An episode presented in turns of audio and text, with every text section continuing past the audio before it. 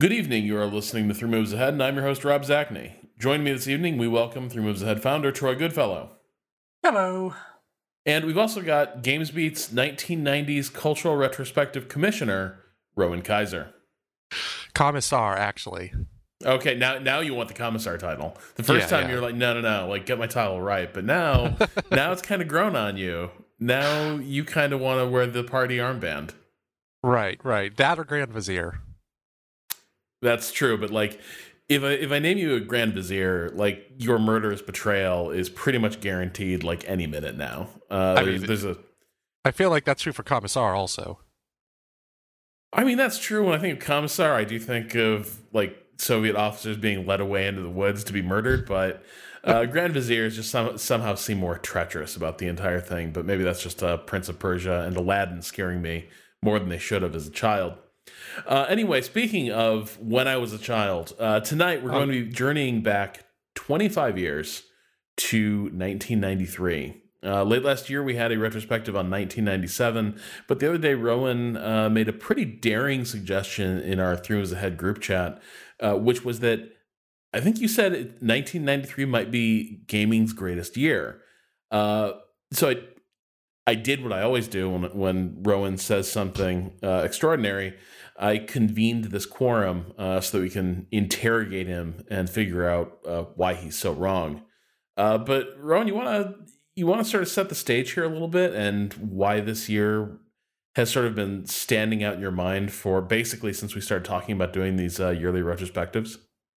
Yeah. Uh, what's happening in 1993 is sort of the end of the.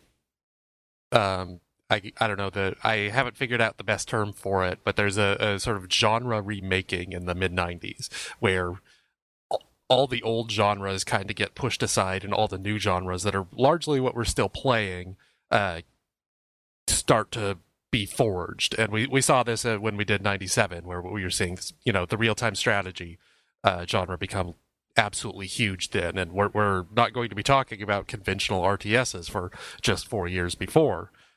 We're going to be talking about the things that were kind of the prototypes for that. It's a, it's a transitional year, uh, the first one of that remaking, maybe. Um, anyway, the technology at this point is uh, in a place where really good things are happening with the people who are able to take advantage of making them. By which I mean specifically uh, the mouse, the CD, and the uh, uh, VGA and Super VGA video cards Mm-hmm. one of the games that uh, we're probably not going to be talking about too much, but uh, is absolutely critical for game developers who are taking advantage of the mouse is Ultima 7. The second half of that, Serpent Serpentile, was released in 1993. This was one of the first games that assumed that everyone had a mouse and built everything around that mouse specifically. So you have uh, what eventually becomes kind of the convention of the left click for interact and right click for move um, this is this is present in these these ultimas of the you know 92 and 93 uh, in a way that you know everything had been done keyboard and the mouse was like a supplement before then. Um, graphics are getting way better. The game that stands out for making this maybe the greatest ga- year in gaming history is doom.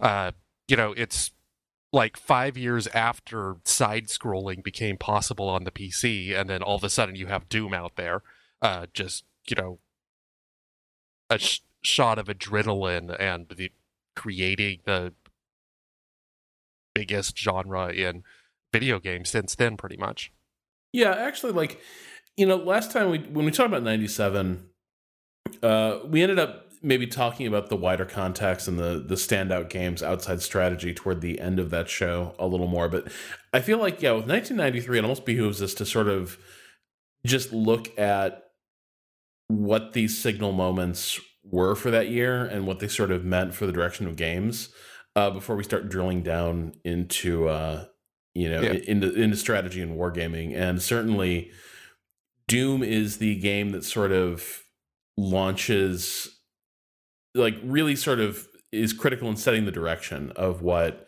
uh, modern gaming would would look like uh, after, after 1993 I Uh, did. I have done a couple lists actually uh, where I like rate the most influential games of all time, and I just don't see a way not to have Doom at number one. Um, you have all the multiplayer stuff. You have the entire genre. You have all the the controversy surrounding it. It's it's socially and um, technically and as a game just monumental on, in every direction. Like there, there's no way around Doom.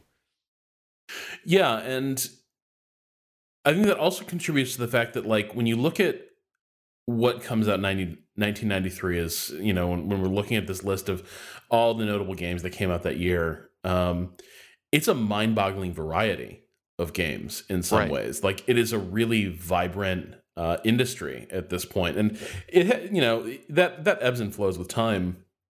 Uh, I would argue it's it's still been a pretty vibrant industry of late, but uh, for sure in 1993, it's no longer that.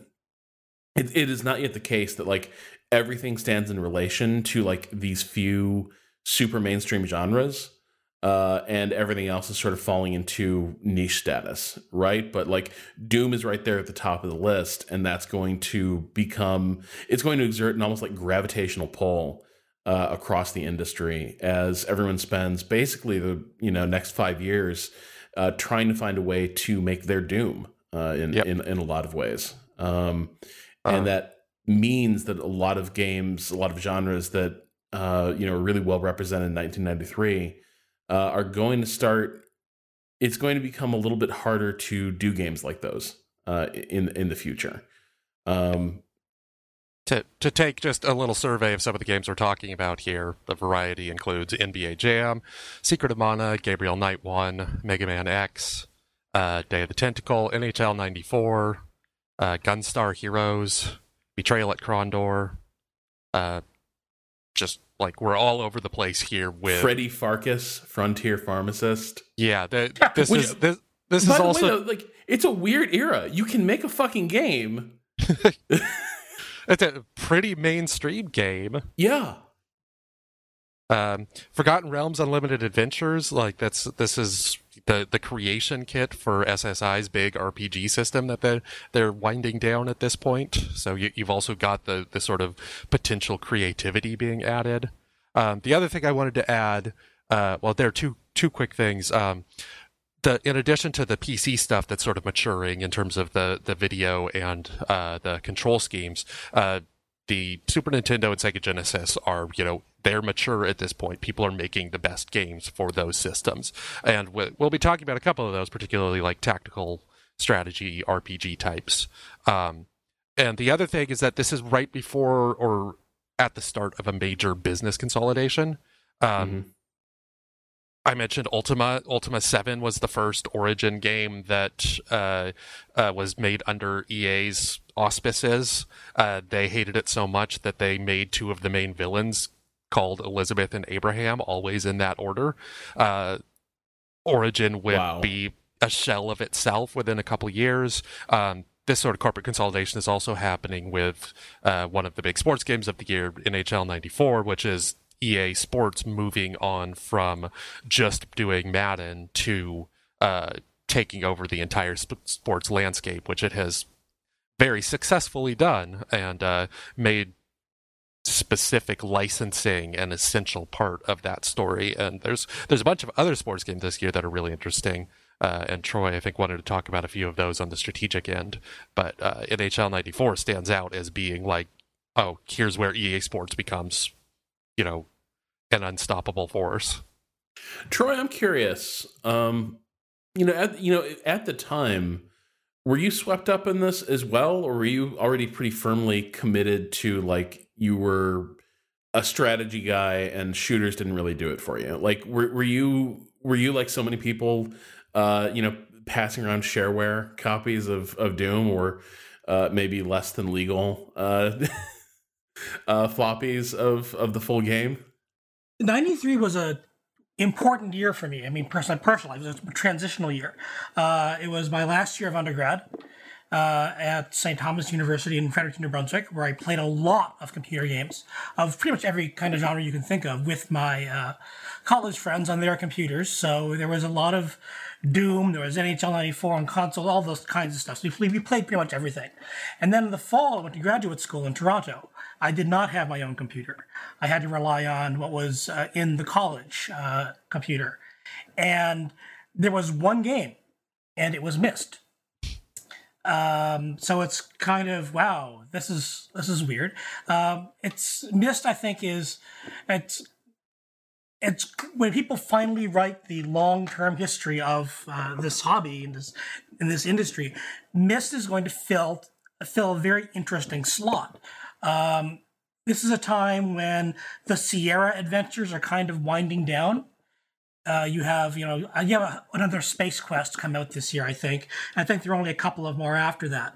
But you know, the traditional Sierra uh, type games are kind of on their way out. You have you still have LucasArts pottering around doing its thing, but the sophisticated adventure gamer is going on these textless, contextless, clicking on things. You'll see Myst, you'll see a few more. You'll get other smaller studios try to grab onto this. And the selling point is, I mean, the the line people want to disparage Myst say, well, they just sold Myst with computers to show off the CD-ROM. And that is yes, but that's also true for is, you know Mario, and we call yeah, that a great game. Is, yeah, exactly. I mean, I'm not, I'm not sure. I'm saying this is a great game because uh, I'm not sure it is, but it was a game that sold very well, and the fact that it could show off uh, the the CD-ROM was kind of the point. Um, it was a beautiful, not quite, wasn't photorealistic, but seeing it at the time was it was like moving paintings. It was stuff you, you would read about in Harry Potter 10 years later. It was really amazing uh, to walk into that space and you could kind of see what the CD-ROM made possible uh, for games. Now, at the time, I was still mostly interested in strategy games and war games, but I'd left most of those behind uh, with my with my undergraduate friends in New Brunswick. So there wasn't I didn't ha- have Master Variety anymore. I didn't have my uh, strategy games. Most of the great strategy games in '93, I came back to much, much later when I fed, when I really, really got into it. Stuff that I'd find online or I'd find in a bargain bin later. Uh, but 93 marks a very significant year, I think, as Rowan said, for, you know, the business reasons, the technological reasons, and the genre shifting reasons. And you can see so much you can see kind of um, around you get seeing the concert the effects of the 95 releases the effects of the dooms and the Mysts you see them very quickly afterwards you see them in late 94 you'll see them in early 95 uh, i'm not sure when you get quake but you get you know everyone trying to make doom but it looks good uh, sort of thing. And that's where you get your Doom and your Myst uh, smashed up together. You get your peanut butter and your chocolate. People trying to make a really good looking kind of realistic appearing uh, world to go and shoot people in, and that was and and th- that became really the holy grail uh, for computer games for PC games for a long time. You look at the magazines uh, from the mid 90s after Doom comes out and after Myst comes out. And so many of the covers are dedicated to first person shooters and how they look. And here you, we begin seeing a greater push uh, in magazines and in what passed for websites uh, in the early 90s that would emphasize, you know, what are your computer specs? You know, you see this great push for computer I mean, computer games had always been seen as part of the tech world, but in the 90s, you see an even bigger push where these are technology and the, you have to have the right machines to run these. And it becomes a very much a mechanical way of looking at games uh, in a, a, certain way. And I think that pushed the industry in certain paths through the mid and late 90s that ended up crowding out a lot of other genres. You see this burst of, this amazing burst of creativity through the early 90s. You know, maybe you see it culminating in 93. I think it peaked a little bit earlier, 89 to 91. Um, you do see some really great stuff coming out, uh, certainly in 93, 94. But these the big giant hits of this period do what big giant blockbuster hits do, and they end up constricting the space. And, and you add that to the corporate consolidation, you get a very, very different game world in 1995 than you had in 1991. In four years, the number of games available, the types of games available changed dramatically because of the huge revolutionary hits. There's well, there's one other thing I wanted to dig into uh, a little bit because I'm trying to remember if this was this there from the start or did it appear later. Do you both remember there being this almost like it wasn't quite it was it was sort of the same spirit of the console wars right like uh, sega versus nintendo but it was around doom and Myst.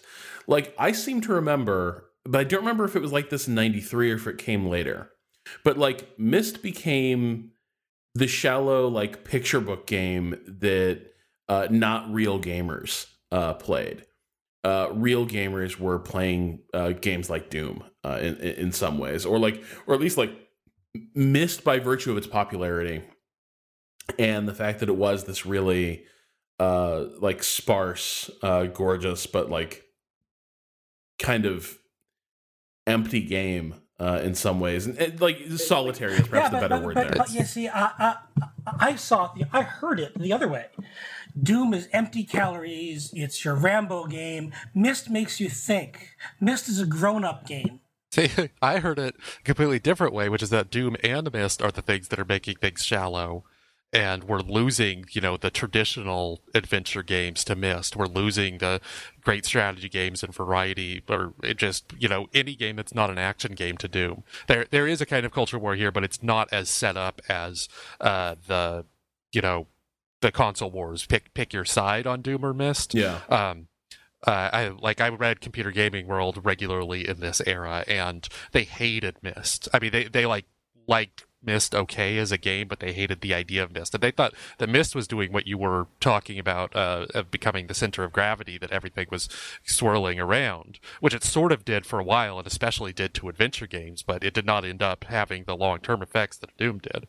Um, but they, they hated just how much attention that a relatively mediocre game was getting. Uh, this is I still have not actually played Myst in part because I believed them when they were saying these things. Uh, but this is this, these are the sorts of arguments that were made. You know, they would have they were into Gabriel Knight and Day of the Tentacle, which were two of the big things here. NHL 94 is the best game of 1990.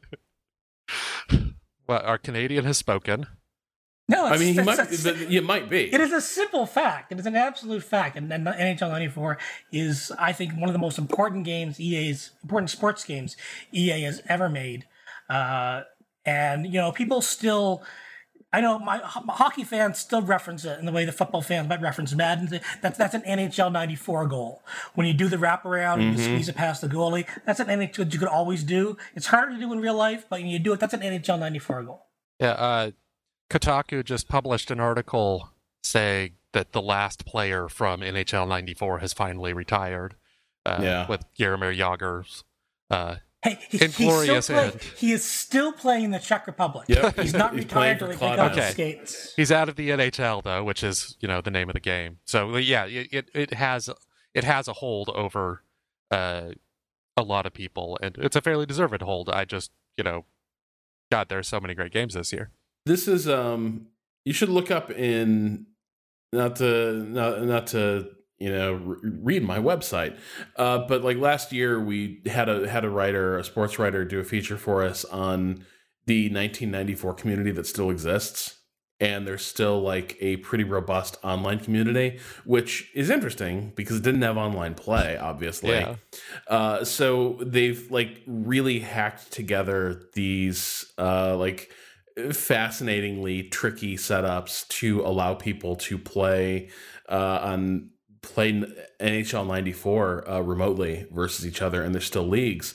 Uh, but NHL 94 is an interesting thing because I think it's a perfect perfect example of um, something Bruce brings up a lot on this show, which is like the early 90s are the sweet spot between like simulation and then the limitations of the hardware.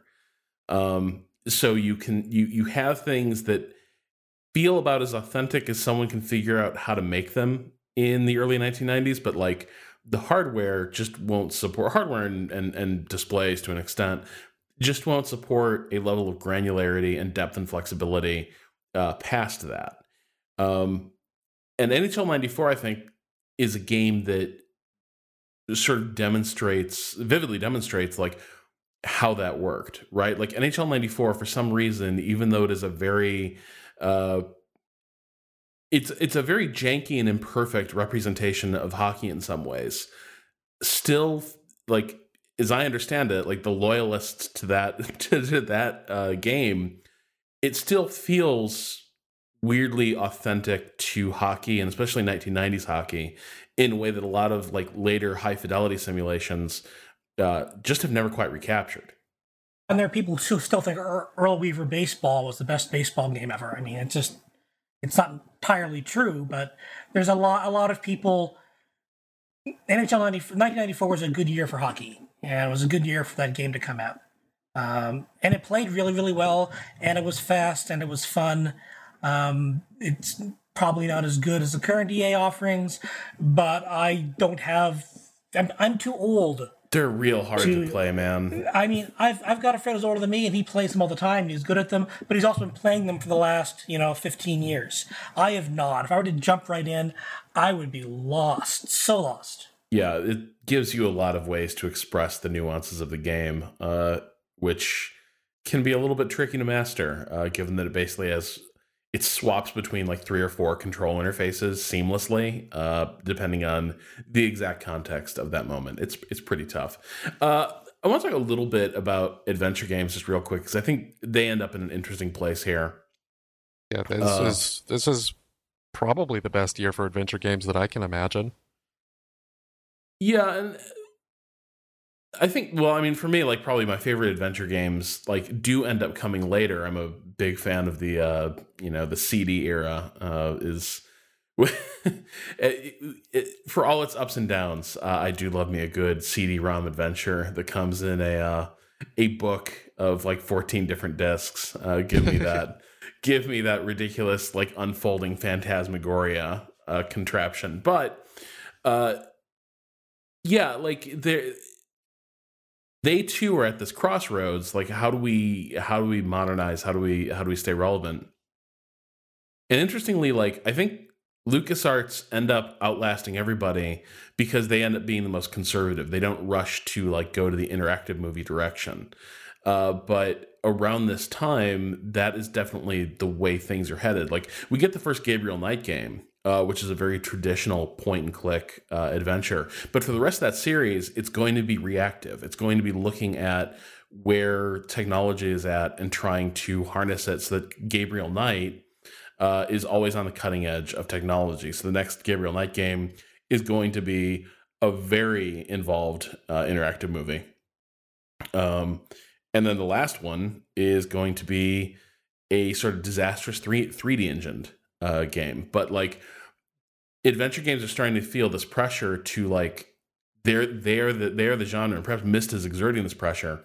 They're the genre that can best cat like reach the goal of like photorealism before anybody else. So obviously that's the direction to go. Uh, and in retrospect probably not the best direction for the genre. Yeah. There's a really interesting set of different adventures here where we have very traditional ones like Gabriel Knight and Day of the Tentacle, and also have Myst, and also have uh, some of the early uh, um, full motion video adventure games like The Seventh Guest and uh, Return to Zork, I believe. Um, so you've oh, got right. This... Return to Zork is very uh, cutting edge at that time. Yeah, so so you've got all these people trying to take this genre that you know for younger people, it may be hard to believe, but this was once considered the most vibrant and important genre of video games, or specifically computer games. They would have been distinct from video games at this point. Um, this was where the best stories were supposed to be told. And this was the genre that was going to take the most advantage of the new technology. Uh, two of my favorite Sierra games are this year Gabriel Knight and Quest for Glory 4. But I actually most vividly remember playing their later incarnations on the CD-ROM, which had the full voices. Uh, Gabriel Knight had Mark Hamill and Tim Curry, mm-hmm. and uh, Quest for Glory 4, I believe, was the debut of Jennifer Hale. Uh, so, like, the, these things are very memorable. Uh, but I also I don't think I played Gabriel Knight on disc, but I definitely got Quest for Glory 4 on disc, and uh, you know that's that's not the one that's in my m- mind. Um, there are some of the strategy games we're going to be talking about uh, also got like full CD-ROM versions that came out a couple years later that you know had these enhanced editions of these classic games that uh, that becomes a major thing is that the games that are you know almost there at this point become the CD-ROM games a year or two later, and in some cases get fixed and improved. Like Quest for Glory 4 was super buggy, uh, but eventually became playable. Last thing I'll say is like, and, and Troy alluded to it. I do feel like this is the era. Like maybe it was always tricky to make computer games run, but like after 1993, you're really interesting. You're really entering like the prime years of the uh config.sys. Yeah, config.sys and recommended specs versus minimum requirements. Uh like playing that little bingo game. Uh trying to uh, figure out what you which um emulation of your sound card is actually going to work versus the sound card you actually own. That was always fun as a Pro Audio Spectrum owner.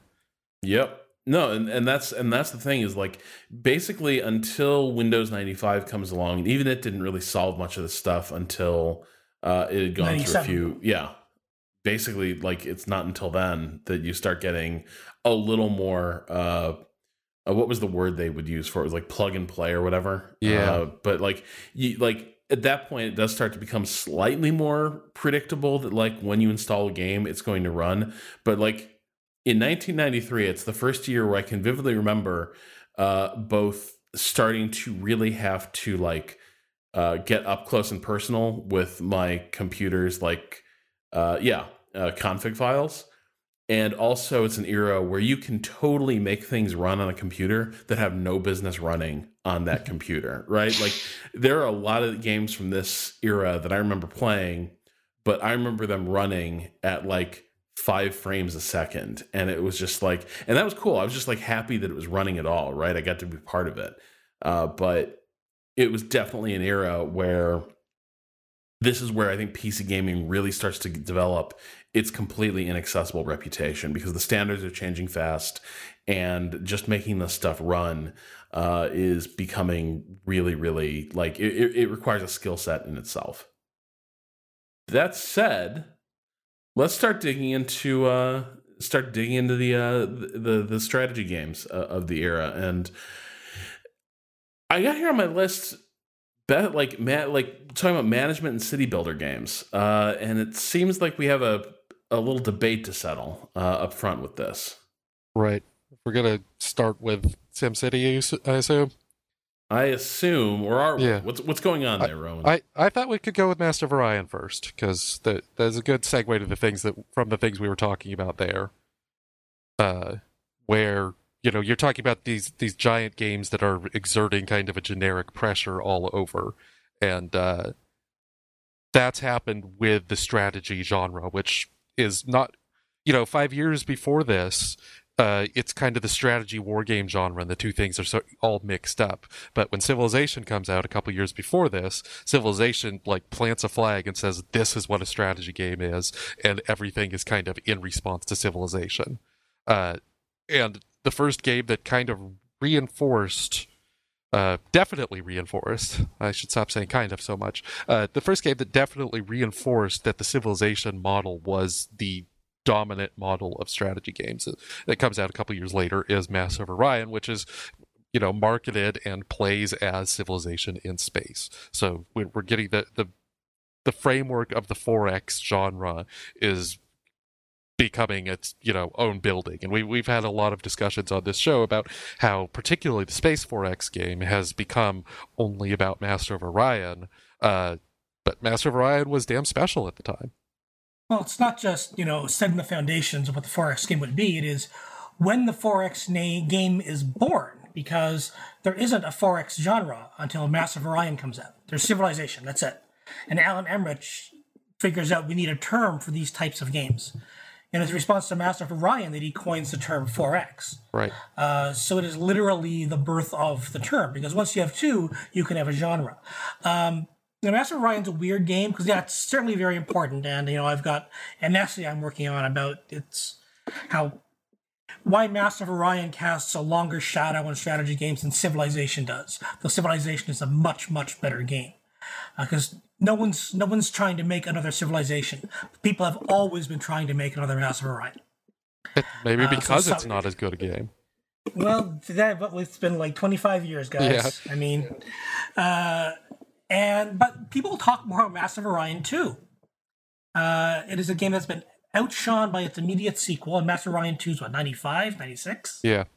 Something like that. Uh, so its sequel is, I think, held up as a better game. I think it is a better game than Master of Orion. I, can I, I could try to- dispute that, but Yeah, yeah, I, mean, would. It's, Yeah. Yeah, I, I think it's I think it's a better game. I think it's a more polished game. Uh, Master of Orion is certainly significant.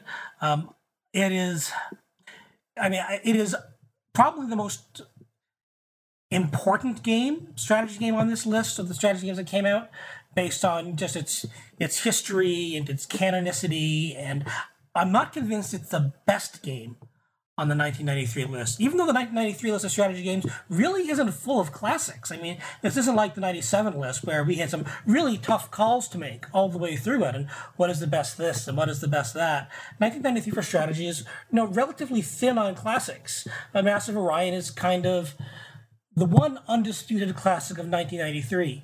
The other undisputed classic game of this year might not even be from this year, uh, which we'll have to settle quite shortly. But I Master Orion really does stand out. Um, and it is, you know, so self-consciously civilization in space, but it has a little bit more of it's got some imagine got some imagination to it. I think, and, and the it has uh, the factions are more differentiated than you have in Civilization which becomes a big pattern all the way through space games. You have to have the ant. Which of our races are the ants? Which of our race are the Vulcans? Which of our races are which? You have this sort of differentiation through the Master Orion series that you didn't get in the original Civilization. but that, Uh, that kind of that's something that went back into civilization starting with Civ 3. Yeah, well, it was, it was always kind of there. Uh, civilizations did have personalities, but they didn't necessarily. They didn't. But their personalities just affected how they would, how quickly they would expand, or more, how likely they were to make peace. Right. With, Uh, on the AI but- end, but then- but Yeah, but then with but then with yeah with the three and from there on out we get factions that have characteristics, uh, which Master of Orion had always had, which every sci-fi game that followed on Master of Orion insisted on. Now it's almost inconceivable to think of a 4X game that didn't try to separate the factions in some sort of interesting way, um, or in some kind of random way, uh, as we do in Stellaris, which some people like and some people don't. So I remember um, Paul Dean and I were talking about. Uh, I think it was one of our many Three Moves Ahead episodes on Ennui in space.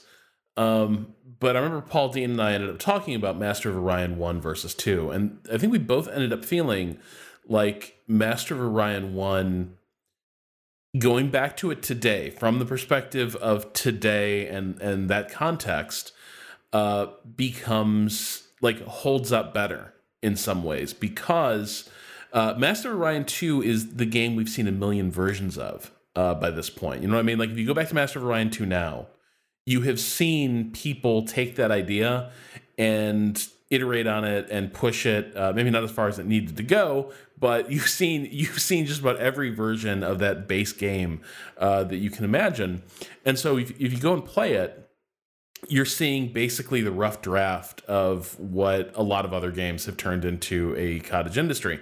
Master of Orion 1, you go back and it hasn't been codified as much. It, it it's a little it's a little stripped down. I think its focus is a little clearer on the things that matter, or at least the things that matter to me as as a player.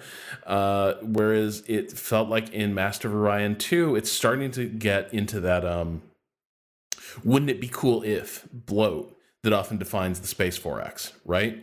Uh, like let's let's talk a little bit about what these specific distinctions are because I know the ones that I you know think are the key differences between MOO 1 and MOO, 2 but I, I I want to hear what you think those are uh, specifically.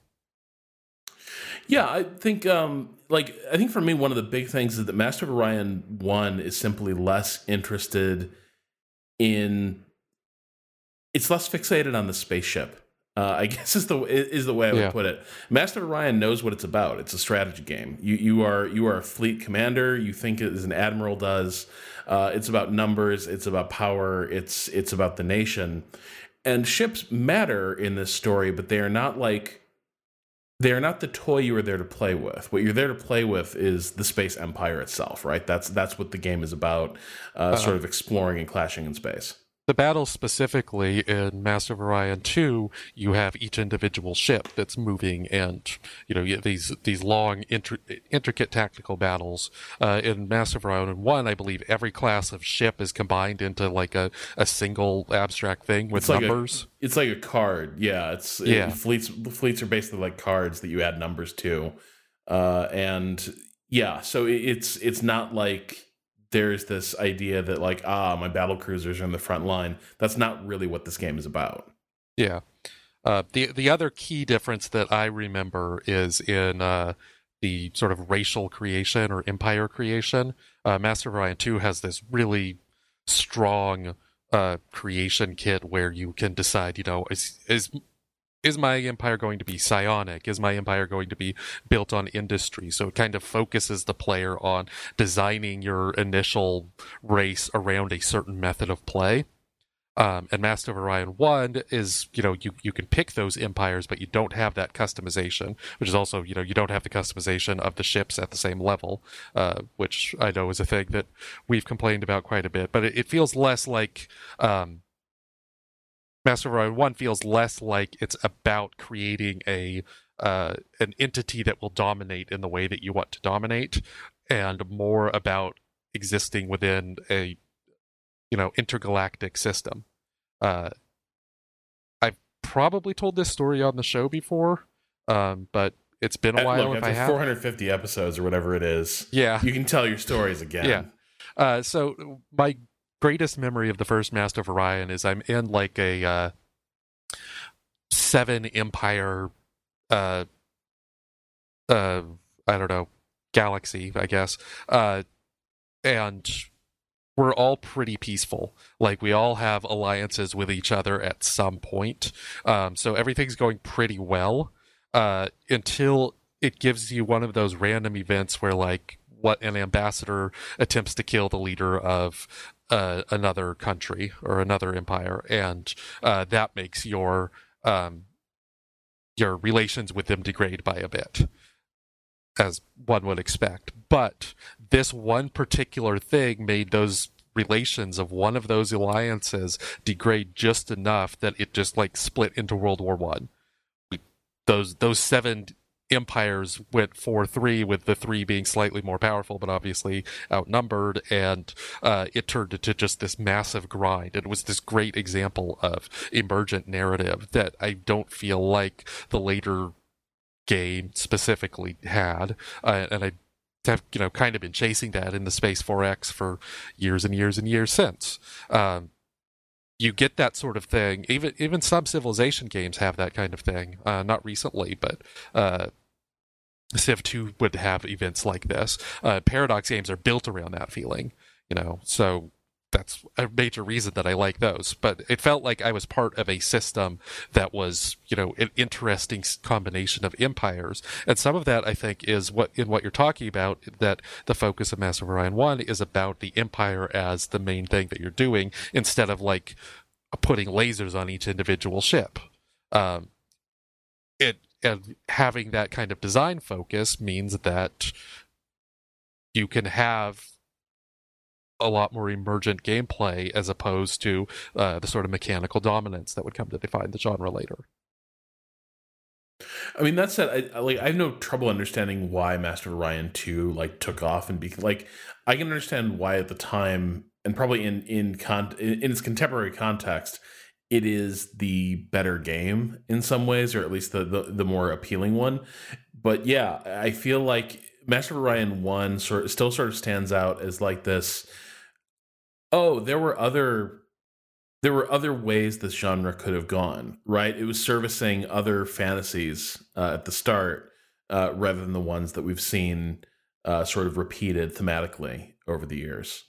Um, I'm trying to think like are there other like in this era like are there many grand strategy games like is is does Master Orion have competition in this in this period depends how you want to define or how widely you want to cast the net of what a grand strategy game is we have um, most of them are kind of focusing. You have, I mean, the, the, the Warlords games kind of count in that you're Yeah. recruiting armies to conquer. So you still have those. Um, you know, uh, does Lords of, do the Lords of the Realm games count? There's not really ex- any much exploration going on, but there really isn't in you know Warlords either. But For, for grand strategy, you don't need exploration; you just need a map.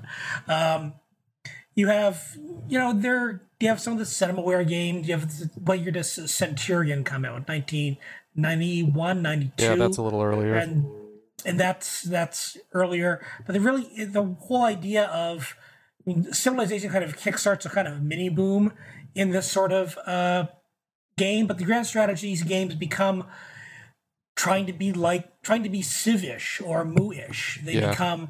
I mean, 4X becomes the model of what a uh, grand strategy game is. Even I mean, you see the effects. I mean, we talked about imperialism last when we talked about the 1997 year, and you know, imperialism is another way to do grand strategy, and it's really not quite a 4x, but it doesn't have many successors. It's kind of a genetic dead end for the longest time.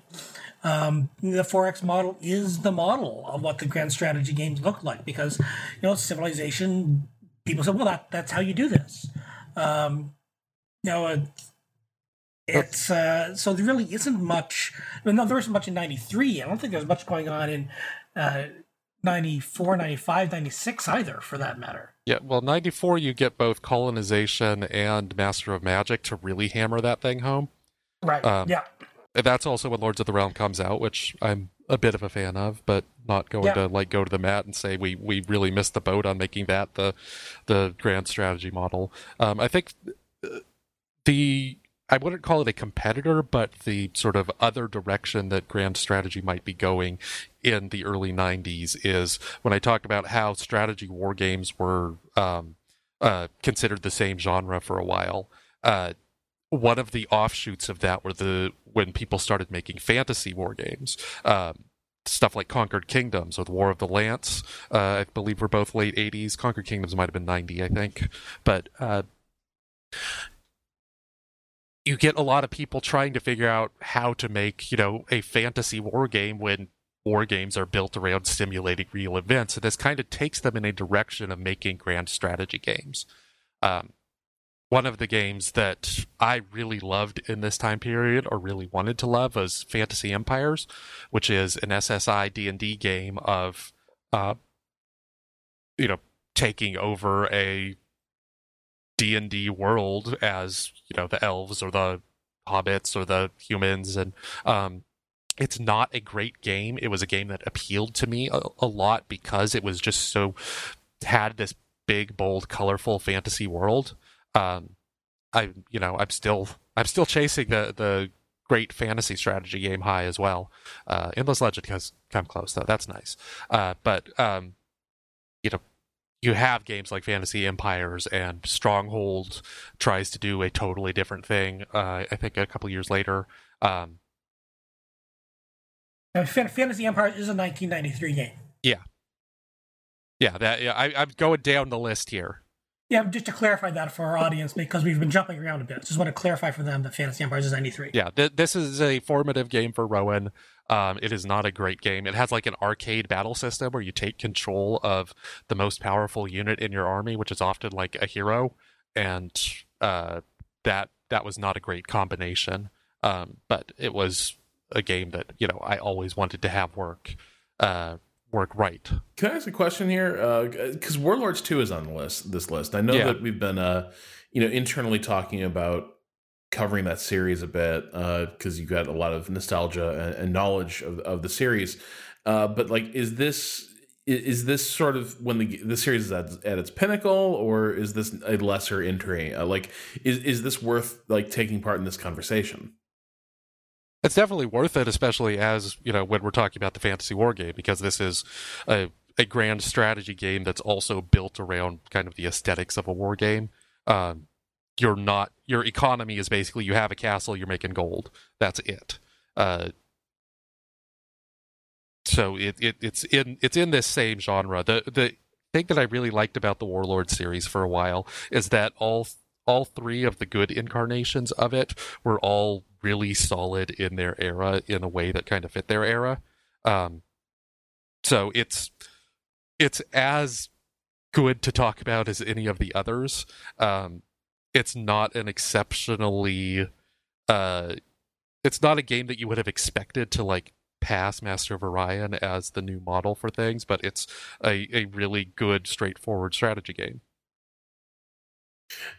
One of the other things I was looking at here, uh, this also seems to be the era of, um, and the era is ending uh, for games like Castles, right?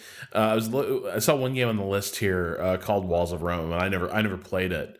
Uh, but looking at it, it for sure seems like yet another entry in that genre of like, um, well, we can easily construct large sprawling tile sets. Uh, so you can. How about a game where you wall in your city and then waves of barbarians come and try to trash it? Uh, and this very much seems to be trying to be like um, well, really, it, it's kind of taking what Castles was doing, and it's maybe pointing in the direction of where Lords of the Realm was going to go, right? Where it's it's trying to get a, a little more of a.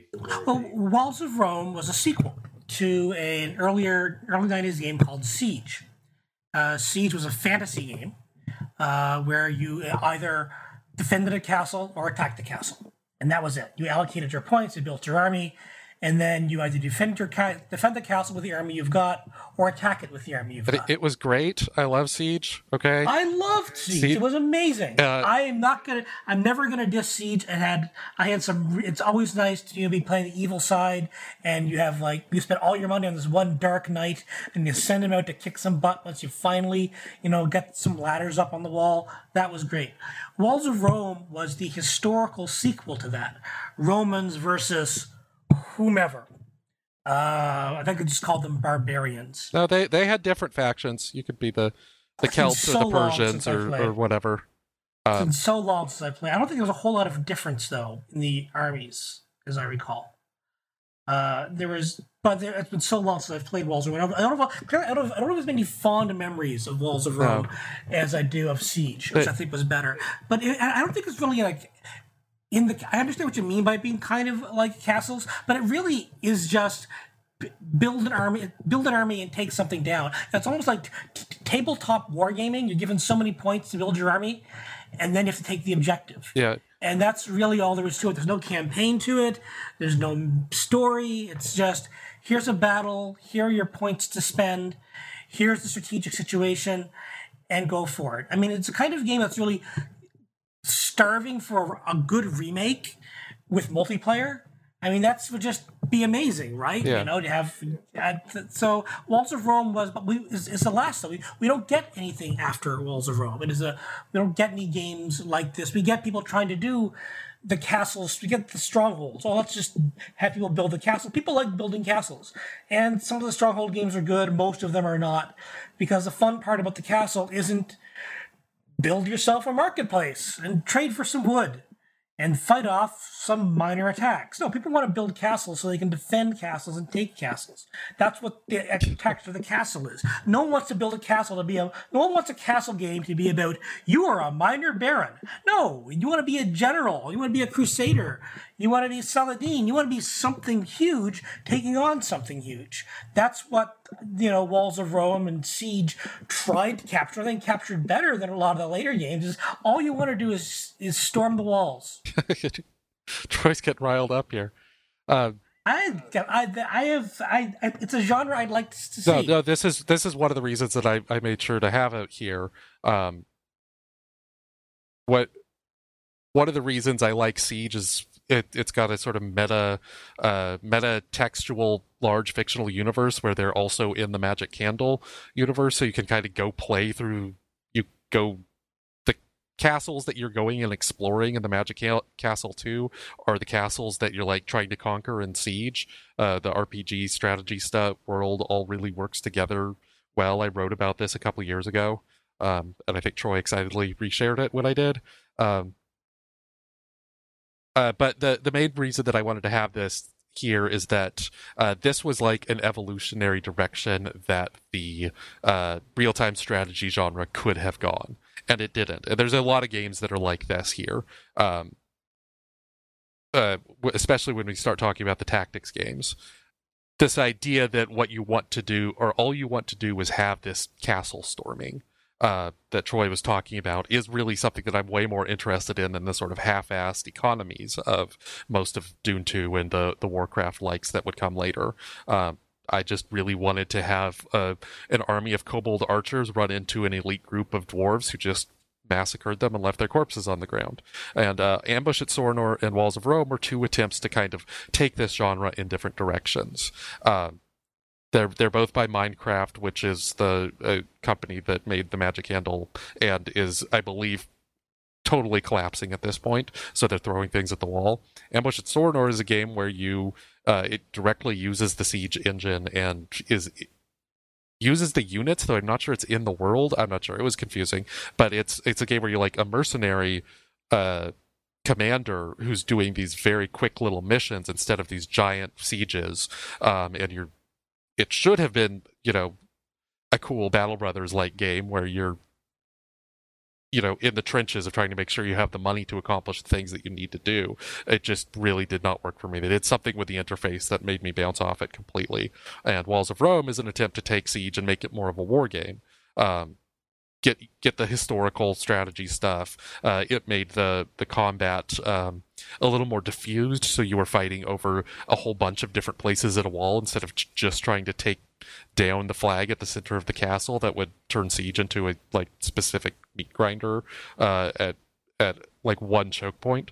Um, but anyway, uh, they both didn't really work. Walls of Rome was not a game that I had too much fun with. Uh, I appreciated what they were trying to do and making the, the game series different. It just didn't quite work, and uh, it turned into an evolutionary dead end, and that was unfortunate. Is there anything else that we want to talk about here with regards to like what we call grand strategy. Again, like it's not these are awkward terms for this era. Well, uh, something that, I'm not sure merchant merchant prince isn't quite grand strategy, but it really doesn't fit anywhere else because uh, it looks like a grand strategy game, but it's really not. Uh, Merchant Prince came out in '93, but it's probably better known to people from. It was uh, published by. It was developed by QQP, but it was published by who? I, I, when I went to the Wikipedia site to confirm the the year, uh, it said there were like three incarnations of it, and each yeah, of them had a different publisher. So it, it, it, it, was, it was published by QQP, published by QQP, but developed by, by Holistic Gaming. That's right. But it's best known by it's still by its sequel. Well, it's it's actually its direct copy, still by Holistic Gaming. Only changed the name a bit, but published by Microprose a couple of years later as, as Machiavelli virtually the same game, just a slight, slight reskin. And it is probably one of my favorite games of the early 90s, even though it's kind of broken and wonky. Uh, you know, the idea is you're a Renaissance merchant prince and you uh, trade your goods from one city to the next and you explore the map and you try to make yourself the Doge of Venice by through murder, through bribery, through controlling cardinals, through, you know, all of the stuff that Machiavelli writes about in The Prince. Don't have much regard for his discourses, which I kind of is kind of the shame because the discourses really is a much good. more interesting book. It's a much more interesting book than The Prince. Read the discourses on Livy. Do not read Machiavelli's Art of War though, because it'll put you to sleep. Uh, but Merchant Prince, I think one of my favorite things about it is its art. It is a game that took the idea of exploration inter- seriously, in that the map would be there would be fixed maps or random maps. At least in Machiavelli there were. I think there were Merchant Prince as well. Uh, but all you all you saw clearly was the immediate world around the Mediterranean. Everything else was kind of like an historic parchment map, and it would give you vague ideas of where cities were, or where uh, land might be. It was just a vague idea. It could be really accurate, and the closer you were to it, the closer it was to your starting point, the more accurate it would be. The further out, it's oh, it's a great city right around the corner. Nope, it's a lot further out, and there are pirates on the way, and you might not make it. Um, and this, I mean, the random maps This actually became a very important thing. You might think you're sailing in the direct, you're running out of money. You think you're sailing in the direction of a great spice island, but it's just empty water because your maps are oh god because the randomly generated map is wrong. Uh, you, is there an island around there? Is there a city nearby? You don't know. Um, and you can compete for offices in Venice. So you can become uh, the engineer. So you could build roads, and the roads would connect cities where you controlled the trade. Or you could become uh, the general, and you could shut down trade where your rivals are powerful by attacking the city. And there are so there are ways you could manipulate the economy uh, by controlling or locking out rivals and this sort of thing. And Merchant Prince is such a it's such a trifle, but it's a fun little trading game where you learn you, you have if you the really uh, really big money's in spices, but can you get enough spices to make it worthwhile, to make, the trip worthwhile, or you just keep trading relics to Constantinople. Maybe that's the best thing you can do, is just keep selling relics. Uh, so it's really an outstanding game that I wish, you know, maybe it's kind of thing that maybe uh, GOG.com should look for getting the rights to, because it's a fun little game uh, done by um, Rob, Ed Pike, I think, was a lead on that at least the lead designer. Uh, he didn't do a whole lot. Emperor of the Fading Suns was his other big title. Oh, wow, okay. uh, he had the design on that. I think that was, and according to Moby, that's the last thing he did. Was Merchant Prince, Machiavelli, and Emperor of the Fading Suns, and that's you know a pretty good record. I'm not sure what happened to him after that. Uh, so he's so it's certainly a game I think people should look for if they can find it somewhere. It's a game that I discovered after 1993, and it was like, wow, this is. And I discovered the Machiavelli version, then I played the Merchant Prince version. There's not a whole lot of difference between them. The, the Micro Prose version is, is shinier. Um, and it's really an outstanding trading game that has, you know, some strategic elements. You can see it reflected in the designs of, you know, the Guild and Port Royal uh, and games like that, where you have a domestic offices you have to run for and control, and there's domestic popularity you need to control. But really, the job is yep. going to foreign ports and shutting them and and finding a really good profit. Except you know you don't have the fun exploration stuff that you do in Machiavelli. So uh, uh, the Internet Archive software library has both Merchant Prince and Machiavelli the Prince. I don't know if they're they're particularly effective at running. I remember when we tried Warlords I've three. Had, I've had such bad luck with that. I mean, people can play these games, but you really, really can't. The the interface does not work very well. Yeah. I find uh, on them. Uh, but you you can also download it and run it straight in your own DOS box. Uh, yes, which may which may work better. Yeah, that's almost certainly going to work better than trying to run it in a browser. So, Troy, this is this is a genre that has kind of kept on. The the there's just been like one or two of these sort of trading games released every year since. Uh, do you feel like this is this was kind of the peak of it here, and these other you know patrician and whatever games are um, not doing a good job or fo- having a different focus, or do you feel like this is you know the start of something good? I think these ones, because of the exploration and you know, some of the and the limitation of goods, I think the, the, the issue with the patrician games and the port royals and the guilds, all of which have you know some really good iterations and some you know why are you selling me this again iterations. Uh, there's often not a lot of character in them for one thing. Uh, they're often you know very they're they're very northern German. Uh, they've got a, a very austere uh, seriousness to them, uh, largely. Um, there's they're very economics focused, and I think you know it's it's it's very it's some of the the differences between them are some hard to parse out. Some of them put a little more emphasis on rising up through the politics of your guild, through the politics of your city. Some have uh, just build a big fortune and build a nice house, uh, sort of stuff. Some add foreign missions.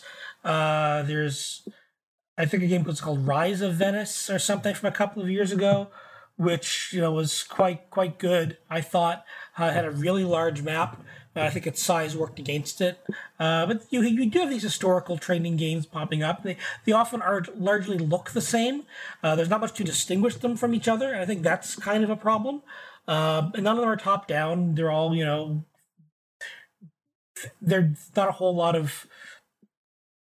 They all look good, but they kind of all look identical and they all have the same perspective. I think that is really hard for the consumer. It's hard for me to keep them straight sometimes, and I think I've played pretty much all of them for a few hours at least. Um, I'm not going to say Merchant Prince was the peak of this. I think it is uh, one of the games that is it kind of shows the how far you could go with just character and personality in strategy games then, uh, as opposed to now. So few strategy games have worked to have character. I think. I think Amplitudes is probably the best at doing this on and off. But I think that they at least try to put you know personality into their games. I'm not going to other people can judge how good Paradox is at it. But you know, when you were just, it, Merchant Prince is just a trading game. You're just sell, moving your boats along. However, you could hire arsonists to burn down your rival's villa, or you can hire an assassin to murder the Pope so you can become Pope. You know, these are the types of it's just kind of it wasn't what you could do as being pope. You could excommunicate one of your rivals, great. Then he can't trade in Catholic cities. That's wonderful. Um, but that won't last forever for some reason. Uh, so, but the, the, the the look of it, the you know kind of villainy of it. Uh, there's a lot of games. These trading games are really just about the trade. Uh, it's not about being a not about being a leader. It's about being being a businessman. It's about being a capitalist. Merchant Prince is not about being a capitalist, but it's about being a merchant prince. The guild is about being a capitalist. I think that one of the trends, or I'm not sure, a lot of the games that we're we're looking at here are in this sort of weird pseudo management uh, genre, or uh, we can put in that genre for the purposes of our conversation. One that I wanted to talk about just for a couple minutes because it's such a weird little game is uh, Princess Maker 2. This is a Japanese series of game where you're like the royal tutor for a princess and you like guide her growth.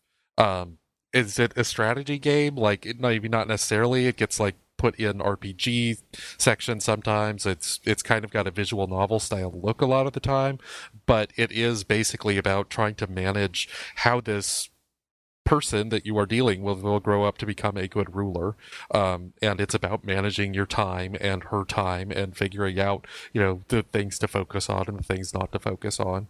And, um, this one is, I think, the only one of the series that got translated into English and just showed up on abandonware sites all over. So a bunch of people have played it for like across the next 10 years. And there's have fairly fond memories of having played this game randomly, and uh, it's the kind of thing that you know, I don't. would be hard to do a whole strategy game show on, but as a shout out for this year, I think that uh, it's it's worth talking about as one of the many odd management games that we, we see in 1993. And along lo- those lines, have any of you ever played Buzz Aldrin's Race into Space? No, never did. I think I tried and I was bored. it, I remember there were a lot of strategy games people who really liked Buzz Aldrin's Race into Space at the time. It was a game where you took control of either the American or Russian space program and uh, managed it in order to, you know, win the race into space. And uh, that's an interesting management yeah. thing that we, we have only gotten like bits and pieces occasionally since. I remember playing an early access game along those lines a couple years ago that was just not ready, and I never went back to it. I mean, the the the the, the, the, the Kerbal space programs kind of the epitome of that. I, right? I think I mean, this is more about like the economics of you know what you're investing in with that one, as opposed to the the you know build your spaceship. The yeah, the science and the the piloting. But I could be wrong. Like I said, I haven't played it. But yeah, uh, if, if I if, if I can't have one of those minion one of those little minion bastards orbiting to his death, I'm not interested. Fair enough. All right, and then. uh But no, it, it is it's a game that I, recall being around. I think I've dabbled in, it, but it never really appealed to me for some reason. Other people, listeners, if you played it and you've liked it, let us know because I have only the vaguest recollection of Buzz Aldrin Space Race.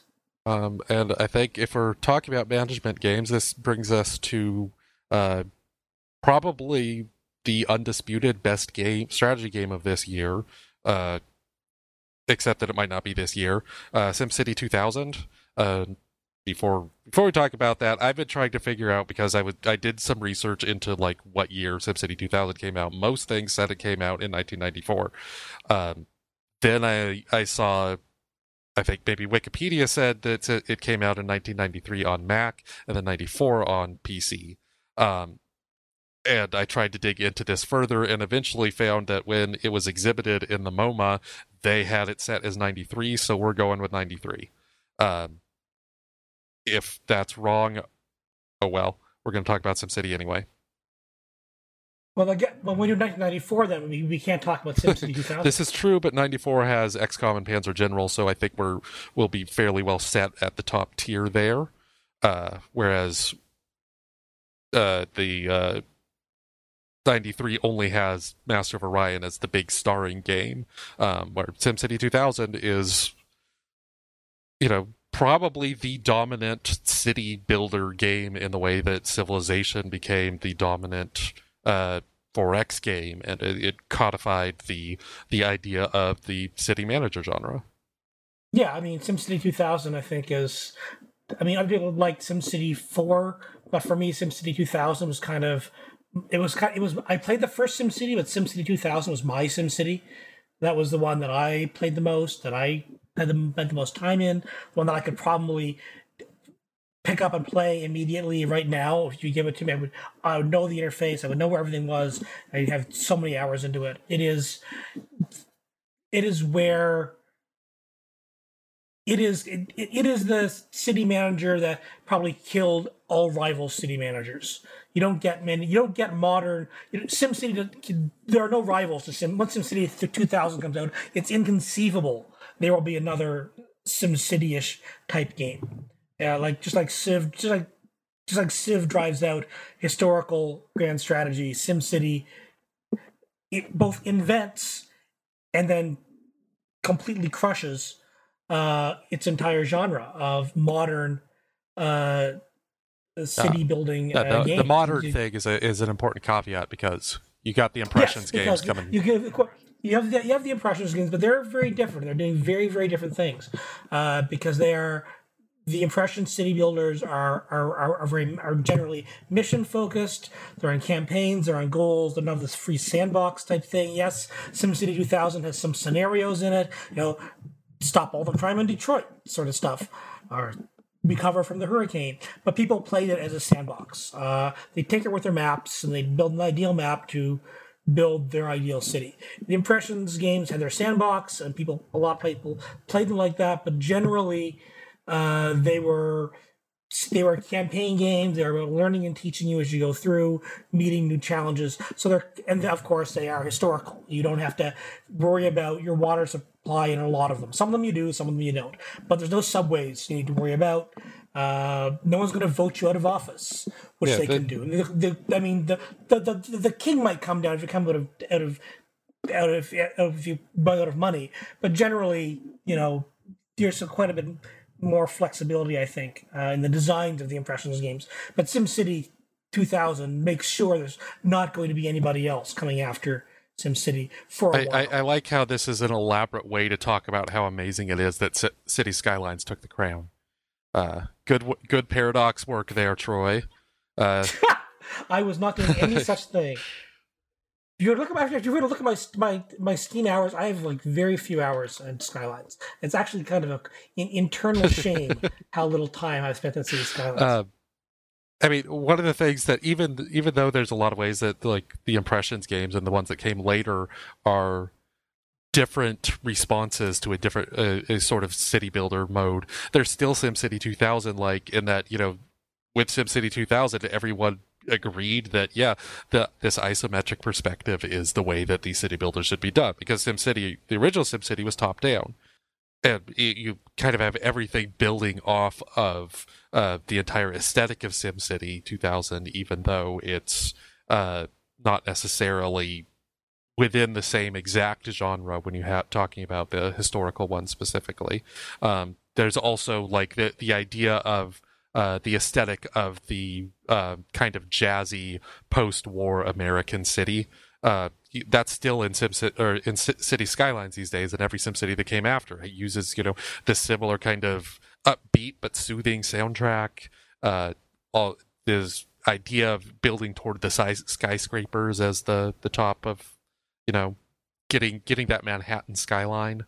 Those are all kind of SimCity 2000 descendants. SimCity 2000 also didn't it also sort of try to push into some like not quite sci-fi, but like near future, like sort of end game advancements you get for your city. I seem Yeah. to recall like Fusion in their plants. marketing they really pushed some like future city. Our Yeah. ecologies, our, our, our culture, just really high population structures, uh, more than anything else.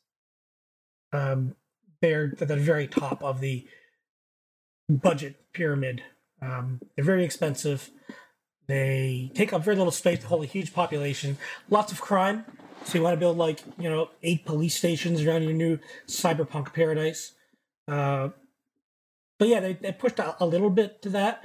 Um, but you know, generally your cities ended up looking pretty much the same, which is an issue with you know most city builders until you get modders really involved in things. Um, you could buy, as I recall, um, I'm not sure if it was, I think it was SimCity 2000, where there were uh, other building sets you could buy, but I might be confusing it with SimCity I, 3. I think that was the original. Had you could get like the Western one and stuff like that. Uh, maybe that too. But there was a lot of SimCity 2000 stuff out there. This was the golden era of Maxis just making Sim everything. Um, and it, it's one of those games that got the major CD re-release, although I don't remember what they added with the CD. Uh, but you know, it, it it was kind of like Myst. It was just constantly in stores for years afterward, uh, because there were so many different incarnations of it, and it deserved it. You know, it was a fantastic game. It might have it might have damaged kind of a nascent city builder idea, but I don't feel like it's got the same level of uh, everything coming after it being entirely just a clone of that in the way that you see with uh, Master of Orion games, particularly two, as we talked about, but one is still part of that.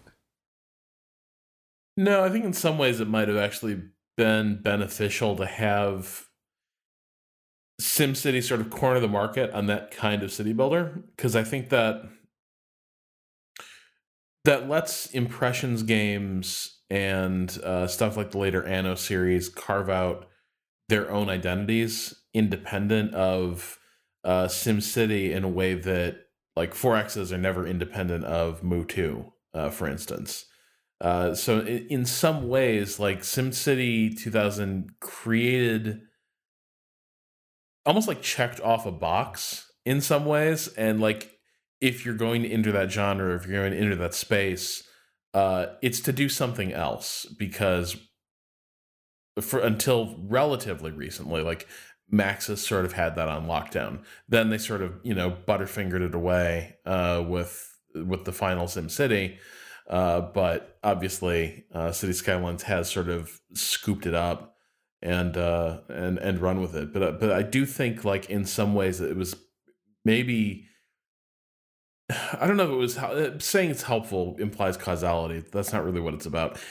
The city builder genre has not suffered uh, for SimCity 2000's dominance in the way that other genres have sort of suffered under uh, the example of one of their founding texts.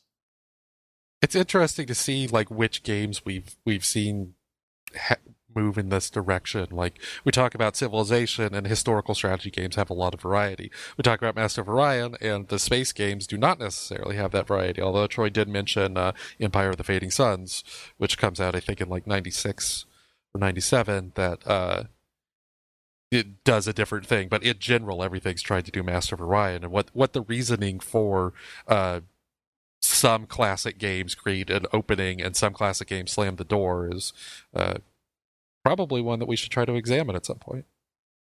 So do you want to talk about war games? Because there are so many great war games this year. We could do war games, we can do weird puzzle strategy games, or we can do tactics games. Well, we're already we're already well over an hour in here, so Yeah, uh, these these could generally be shorter. We've covered the main ones, except for Clash of Steel, which is a pretty big deal. Uh, I think that's where we should start with the war games. I mean the two big ones for me are, are Clash of Steel and and Fields of, of, of Glory. Those are the two big war games this year. Now, Rob, Fields of Glory is a title you come back to time and time and time Yeah, again. Yeah, no, it's like my it's sort of the uh It, it, it is one of your founding texts. Yeah, pretty much. Uh, I mean, like 1993, I can like vividly remember being at a massive, uh, I think it was a Babbage's on the south side of Chicago, um, sort of standing in the computer games aisle and holding uh, a copy of Fields of Glory versus a compilation, I think, of uh, the V for Victory series. Uh, that, that, also those games came out this year. And V for Victory was a, a, good but like very sort of what you consider traditional, uh, you know, hex war game.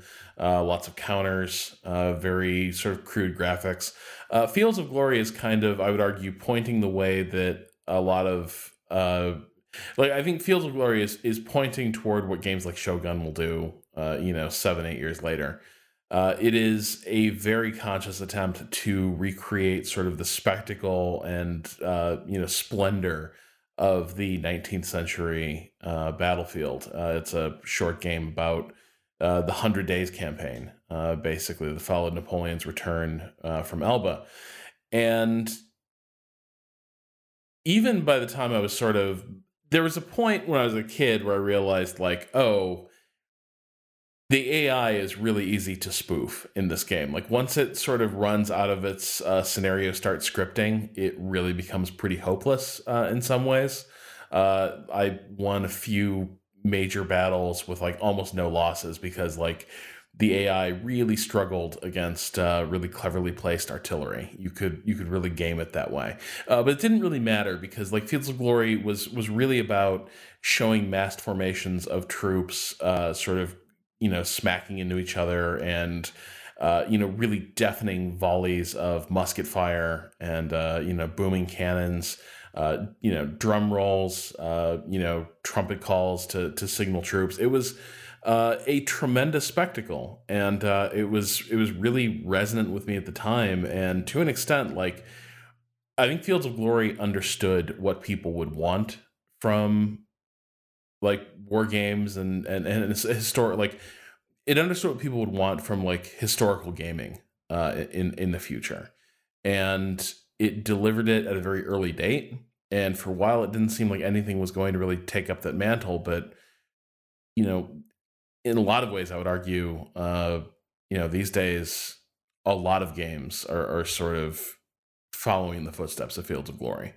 Yeah, you look at the screenshots. I never actually played this, but you look at the screenshots and you can see the Total War, which you mentioned, and also the Sid Meier's Gettysburg and its descendants. Uh, just in terms of it wants to make you know wargaming aesthetically gratifying uh, and show the spectacle as much as it does sh- have the battles. Um, even a lot of real-time strategy games, I think. Yeah. Especially when you get to like Age of Empires using its formations. Yeah, no, that's that's very true as well. A lot of later RTSs would would try to provide a similar sort of spectacle uh, and variety out there. Uh, but uh, Troy, tell me a little bit about Clash of Steel. Clash of Steel, I think, is if not the first, it's one of the first attempts to make a grand strategy World War II game, which has uh, some politics, uh, some economics and production, very simple, and you know, but still focus on the war. It was kind of a proto Hearts of Iron. This is a game I came to probably in the late '90s, so after well after this. You know, I remember I remember where I got this, and it was in a what was what was called the world's biggest bookstore. Was it? Uh, no, God no. Uh, but it was a very big bookstore uh, in Toronto, which just shut down uh, a few years ago. Uh, very good uh, very good selection. They had an electronic section, they had some jewel cases, and I picked this up then uh, just for something to play while I was between uh, research readings on my thesis. Uh, it was it is a very simple game. It's there's not a whole lot to it. It's not you're not going to be building huge hearts of iron uh, type armies here. Um, and even the Commander series, I think, has kind of surpassed it. It's a very small map, but you do have you know industrial centers you need to take, and you do have the possibility of well, maybe I don't want to in- invade Denmark as Germany. Maybe I'll put keep political pressure on Denmark so the Allies can't come down from the north and just keep them neutral. Uh, you have these sorts of it's it's pretty closely railroaded, but there are you know paths you can take. You can't you can you know keep the Low Countries out of the war as Germany. As the Allies, you can um, try to win without the Soviets. Uh, it's harder, but you can try to do it. There are all of these, but it's still you know that you know, people who play it would recognize it as a as a proto Hearts of Iron because you have the Allies and you have uh, the Axis and you have the Communists. You have the three different sides, the same as uh, we do in Hearts of Iron. You have um, product you have production centers that you have to protect. You know all your, your factories are in certain areas and each area produces some pro- some production. Uh, the Ruhr valleys where all the great stuff is so germany's got to protect that. If it loses that it's kind of done. Uh, you have uh, some research where you can Im- tank you know it's tank level one tank level two uh, that sort of thing. But there is a, a research arm, which can lead to some very, very powerful weapons at the end. So you do have, again, this idea that people want to play something kind of like Axis and Allies, I guess, uh, which I guess would be the very first grand strategy uh, World War II game, would be Axis and Allies. This is kind of like Axis and Allies, except there's no Pacific theater, it's just the European theater. And it's not a crappy game like Axis and Allies is. It's a good game. Uh, and it's a game I have a lot of fondness for. I mean, we always have. I didn't have a whole lot of games uh, then because I had to spend all of my money on, you know, trying to eat. Well, so ninety three. Uh, if you're a buying a game, student. it's going to be fifty bucks. Like to Yeah, well, this was like well, this was. I bought this later. It was a, I think it was like twenty five bucks or something in, in in a jewel case. So this was later, but still twenty five bucks to a graduate student uh, when I should have been buying a book at the world's biggest bookstore. Uh, it's probably not, you know, wasn't the wisest use of my money. But you know, if you're to speak to my wife back then, she'll probably tell you, you know, the best spending habits. Um, I think it's a game that, that is worth looking at if you're interested in the evolution of uh, very specific historical grand strategy ish things. Uh, I think you can see its influence in, you know, probably some of the AGEod stuff. You can definitely see its influence in uh, the making history games and in Hearts of Iron, but probably more than making history games because of how uh, it abstracts so much stuff. It is a game worth looking at. Um, it's not a game worth. It's not a game worth looking for screenshots of because the screenshots you'll look at this and you'll think I'm totally insane. Uh, it is a very very ugly game and it's still an ugly game. Uh, I think it is. I think it's still worth checking out for historical reasons. Um, though certainly it's been certainly it's been improved on since. But it, it is, if, if it's not the first historical grand strategy World War II game for the PC, it is certainly one of. It's the first good one, I think. This this was the the narrative that surrounded Yeah. it and like the computer Yeah. gaming world and stuff was that they really didn't believe that you could have an actual grand war game of all of World War II and have it be any good, in part because uh, previous attempts had not been great. Um, I'm not sure if there were full games of it, but there were things like the uh, um, Universal Military Simulator had a World War II scenario, and it was bad.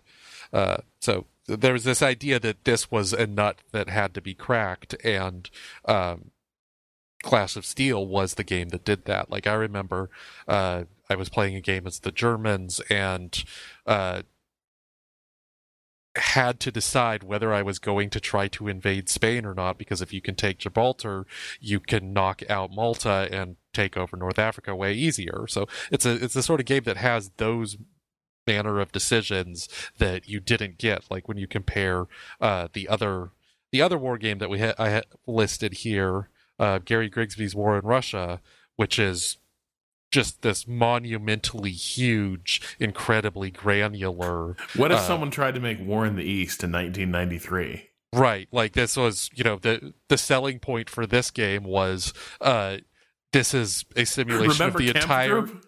the entire Eastern Front down to the last soldier.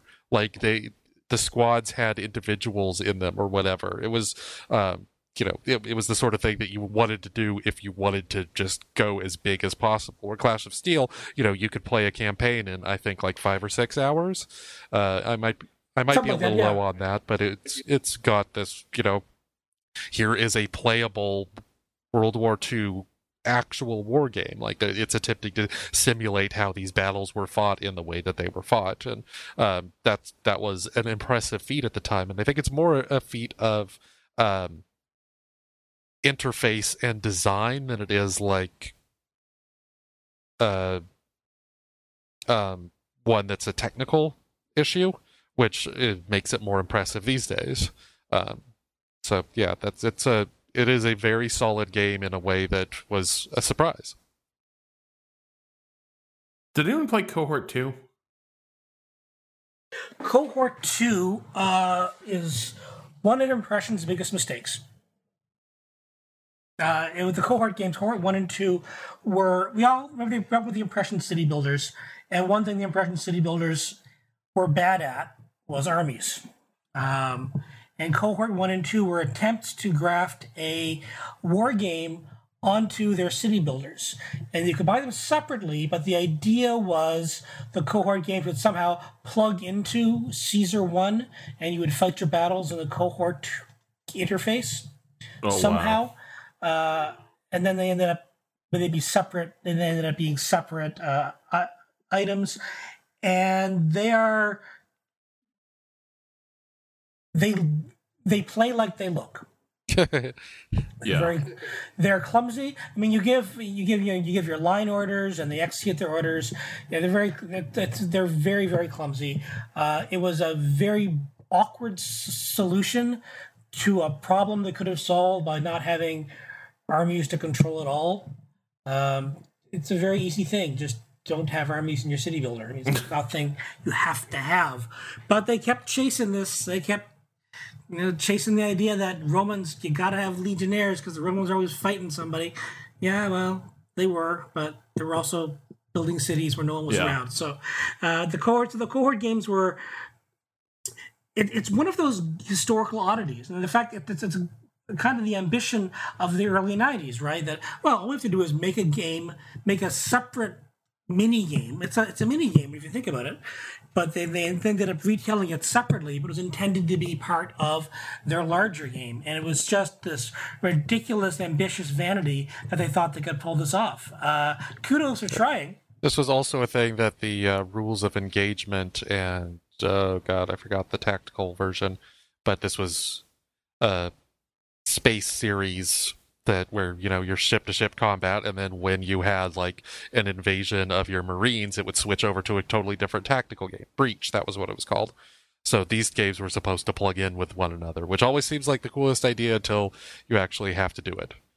Um, Nowadays, we just give everything an RPG uh, overlay and call it good.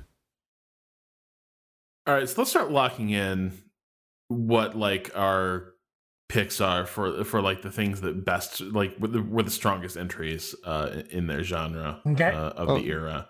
I do think we should talk about tactics. This is a, a really interesting tactical year. We can try to be fast here. Got to be real fast. All right, I, I can't talk about Syndicate, but that's a big one for a lot of people. I totally missed it somehow. Well, guys- I'll, be, I'll, be, I'll be covering it for RTS because I think it's the only thing that even remotely qualifies for this year. Well, Fields of Glory, maybe. Eh, that's more war game. That's Yeah. a war game. uh, if if we're talking about that in that direction, uh, in terms of console games, you have a the sort of prototype of what would become the tactics game. What comes the tactics game after Ogre Tactics, Final Fantasy Tactics, is this really specific fantasy aesthetic with incredibly intricate mechanics that you can go into for weeks and weeks and weeks. Uh, but that's not the way that it had to be. Uh, Shining Force 2 is possibly my favorite uh, Japanese tactics game, and it's just a simple, you know, here's your here's your people, make them attack. Um, it's charming. It's got incredible music, and it's one of my all-time favorites, uh, both as a JRPG and as a tactics game. In a different, totally different direction, you have uh, Ogre Battle, which is actually kind of a JRPG slash grand strategy slash war game slash RTS. In fact, I might say that's the best RTS of this year. Uh, and it's on the Super Nintendo. It's a really fascinating experiment in how to do a strategy game on the console that is not like virtually any other attempt to do this. You have eight different or ten different squads of um, like uh, heroes and monsters and the heroes can level up. So you start them as like little little footmen types and they eventually become like huge vampire heroes or whatever.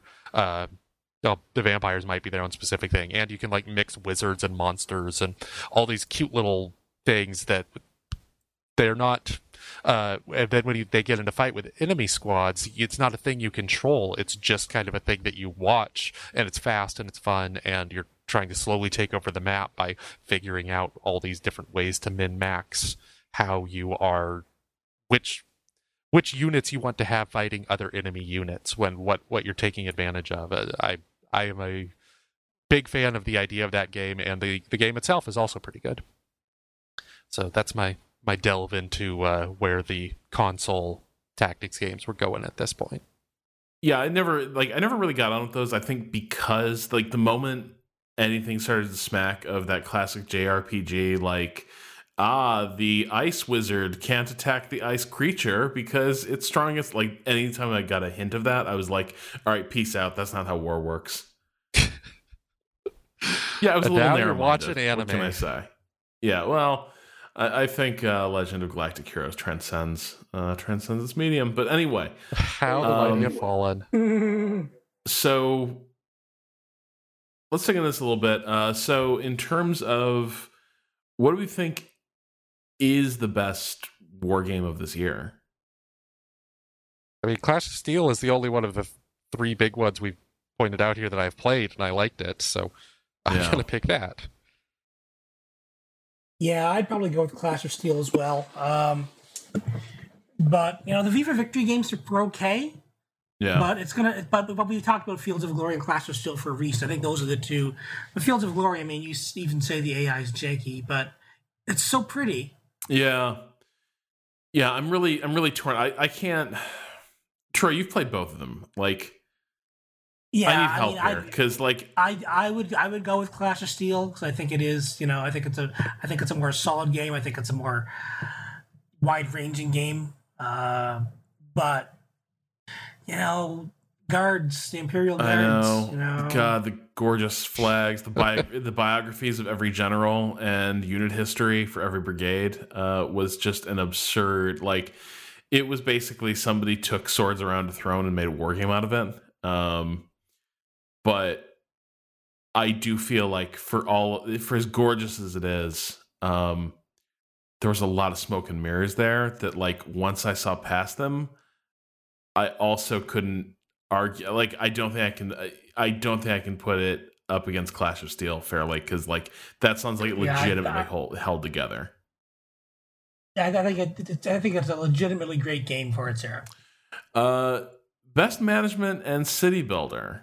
Um, now remember, I, I think we sort of set a rule that like things can't be listed twice. Like the best strategy game can't also win a subgenre. So like We, I don't It- think we set it as a rule. We just it had was a sort way to so that precedent. we, we it was a negotiation we did last time around. it, yeah I think it was a, I think, I think it was a negotiation we did for that for that particularly True. weird year because just some be, because we didn't want to, fast you know, have trench warfare about Sid Meier's Gettysburg versus Yeah. Market Garden.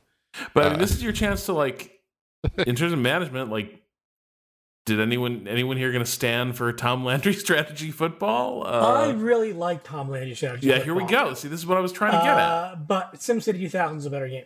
Like, Tom, Tom, Tom Landry Strategy Football is, you know, one of the. I mean, it and Tony La Russa Baseball, too, are both very, very important games. Uh, Tony La Russa Baseball ended up creating this whole franchise that kept going on and on, but it was still primarily an action sports game. Had a really good management system and league simulation, but it was really primarily an action sports game. You control the batter, you control the pitcher. Tom Landry Strategy Football, you controlled nothing but the plays. All you did was call the plays. Uh, you just ran the team and that's it. Then you had to watch them play out. Uh, and I think that's a really important innovation. I think they did it really, really well. Uh, the playbook was excellent. Uh, you could drop your own plays, it was really good. But SimCity 2000 is still the best. But it could be the best strategy game of the year, and No. would give a nod to a sports game. Um, I'm making that offer. Did Tony Troy- La Russa have a management aspect? It, to, to an extent, I mean, you could you could you could trade for players. You could run your you could run your leagues. You could simulate your leagues. yeah. Uh, it was kind of a it became a big thing um, in the series, bigger thing in the series later on. But you could do it in Hunter Roots Baseball too, I believe. Um, Troy, did you play front page sports football? I did not. Okay, that that was the big one in the era that I I felt like people thought like it was supposed to be an action game, but it got turned into like the the hardcore simulation football thing. Um, I mean, there were people still carrying a grudge about that, like into the 2000s. That like, well, Madden is fine, but the real game that did it all was front page. Yeah, it, it was a big thing. Uh, that came out the year before, so I was wondering if you could compare that to Tom Landry because I hadn't even heard of that one. Now, Moby Games has Front Page Sports Football Pro is 93. Front Page Sports Football Pro. Oh, okay. No, yeah, Front Page Football is 92. You're right. Okay, there it is. Um, is right, is actually right. the one that I think people loved the most. So okay. we can probably slot that one in here real nice and uh, maintain our maintain our. Uh, but that doesn't matter. SimCity 2000 is still better than both of them. Yeah, but if if we want to give a different award for each time, alternately we could give every award to Doom let's because not it's fucking spend Doom. half the show. Let's not spend half the show fighting over what the award categories are. Well, mathematically, there's no way we can spend the half half the show doing anything at this point. Uh, oh, I don't know. we're hundred minutes in. Uh, we, just get me started on, on Betrayal at Krondor. We'll see. Oh, oh god, yeah. I like I have never bounced off a classic so hard. When did you play it? Uh, when PC Gamer put it out for free on their disc years later, because that was okay. like it was it, pre codes. Yeah, it had a weird aesthetic that the later you got away from, or the further you got away from it, the harder it was to get into. But man, if you could get into it, that was a fucking game. All right. But yeah, Front Page Sports Football Pro added real players and teams. They got the license, so that's in many ways the the better incarnation of that, and should have been on this list. Uh, so my bad on that. Yeah, but, but I don't think any of us did. Any of us really play it? I did. You did. Um, I think I actually played the original from '92 more. Okay, so hold on. But uh, I, I, I recognized what was going on with Front Page Sports Football Pro and and appreciated it. I think I just you know. So how did it distinguish itself from? You said it was supposed to be action, but then it got better known as a management franchise. Right. It basically had the depth in its uh, GM and coaching uh, simulation aspects where you could go for you know hundreds of seasons and simulate it that you could play it without the action component entirely and be reasonably satisfied. Was the action uh, fun? the action was pretty good. Um, i remember it was very easy to run a play where you just had the tight end run ahead 15 yards and throw the and the quarterback through to him and it always worked. Uh, so that was a bit of an issue but if you if you stopped exploiting the game, uh, right, it, it, it was a reasonably good football game. Yeah. Okay. I mean, to the point where you would say that if we're giving strategy game to SimCity, that like it's worth citing as a great management game. I mean, it not on the level of not the level of SimCity. Really. Yeah, Come yeah, on. but we're saying that if if SimCity is disqualified because we all agree that it's the best strategy game of this year, then, which I think it probably is. Like I, I just yeah, don't I, see a competitor for the best strategy yeah. game of 1993 on this list. There really isn't. I mean, it is. It, it is easy. Its only competition yeah. is its release date, whether it actually was '93 or not. well, but. and we've made that choice. It's not going to be in 1994 uh, because of this uh, like Phantom Mac version. Uh, there's also I don't know what you would call Lemmings 2, but I played the hell out of Lemmings 2. Yeah, I uh, noticed you italicized that. You're like, yeah, that's a strategy game. Okay, sure. Is it? No, no, it is not. It, it's this the, these weird like pseudo puzzle games. Like uh, no, they're 100 percent puzzle games, aren't they? But there's a strategic component to them. What? Like managing the how the lemmings go. I don't know. no. no, I'm with Troy. No. Is the Incredible Machine a strategy game? Is it strategic? Is, yes. Is, Freddy is it a Farkas, strategy game? Frontier Pharmacist a strategy game? No, Lemmings is. Yeah, no. All right, so like best strategy game is going to be SimCity, hands down. Um, there may not be another great management game unless Rowan, you feel that Front Page can credibly claim that throne. I think by reputation it can. I didn't really play it that successfully in that way, and neither of you guys did. So we are going to have a struggle in doing Yeah, that w- you know what? Fuck it. SimCity, congratulations. You take two awards for 1993. You're amazing. You deserve it. We'll also give you some for 94 because we're not sure. All right. All right, so here's my case for like the RTS genre basically doesn't fully exist yet.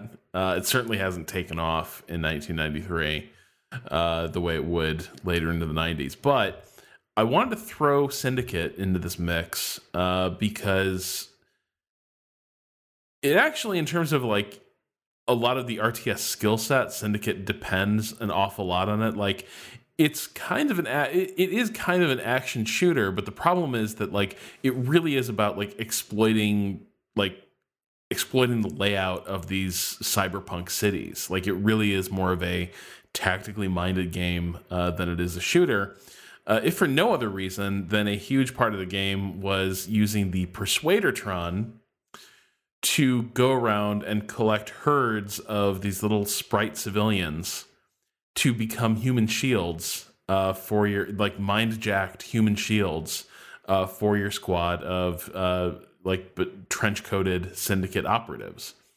Um, and I mean when like I freaking loved this game in part because like when I encountered it, and I think I encountered it a few years later.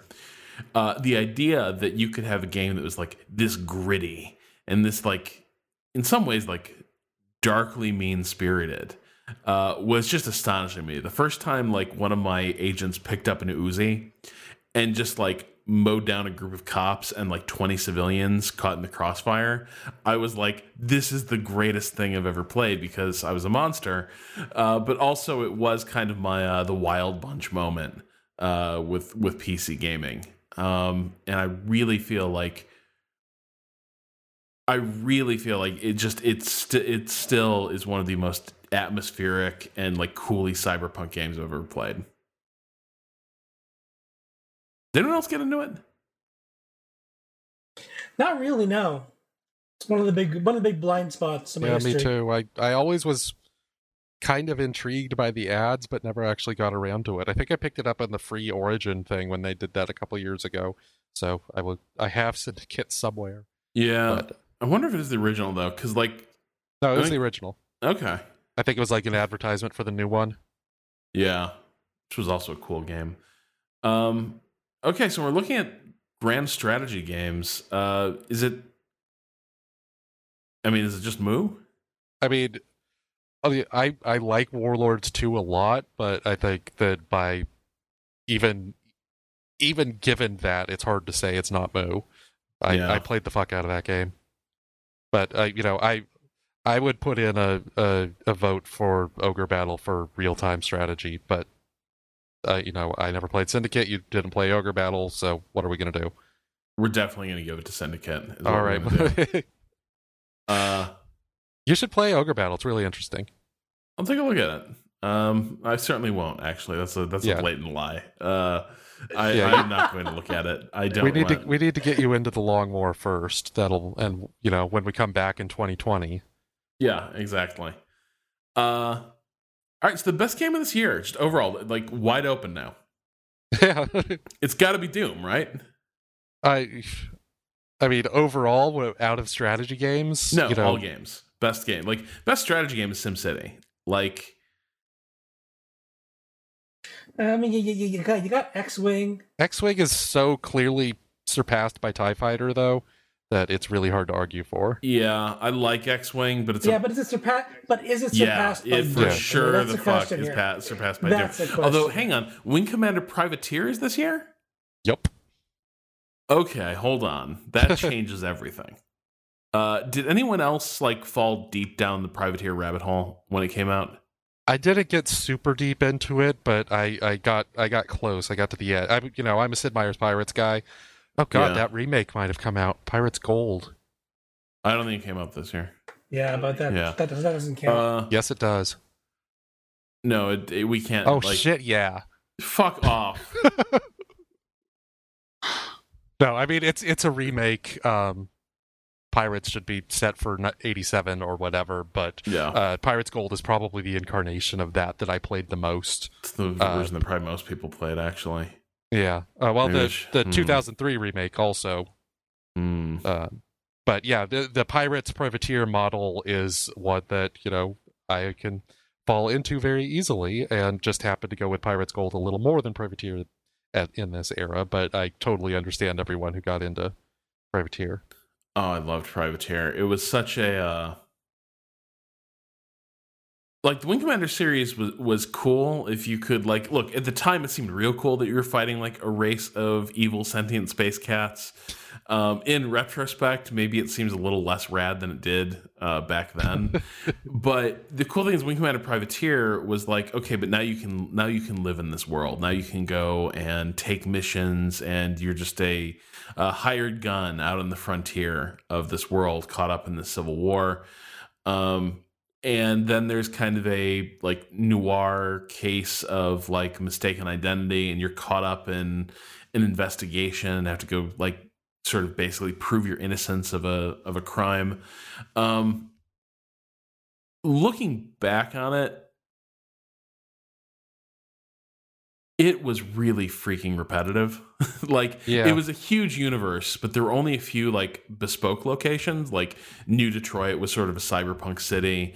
Um, Oxford was a uh, basically a university planet.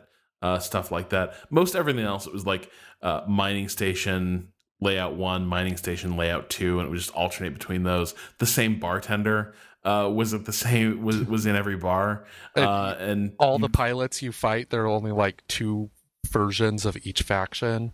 Uh, yeah, it, it felt Right. sparse. Yeah, it's it's super is. But it was the first game because I, I I totally missed the Elite series. It was the first game that uh like was like holy shit I'm on a spaceship and I'm just like journeying uh, on this open ended journey uh through space. Um, God, I adored that game. Uh, Elite sad. Two is this year also Yeah, for Elite heads. I I also missed that.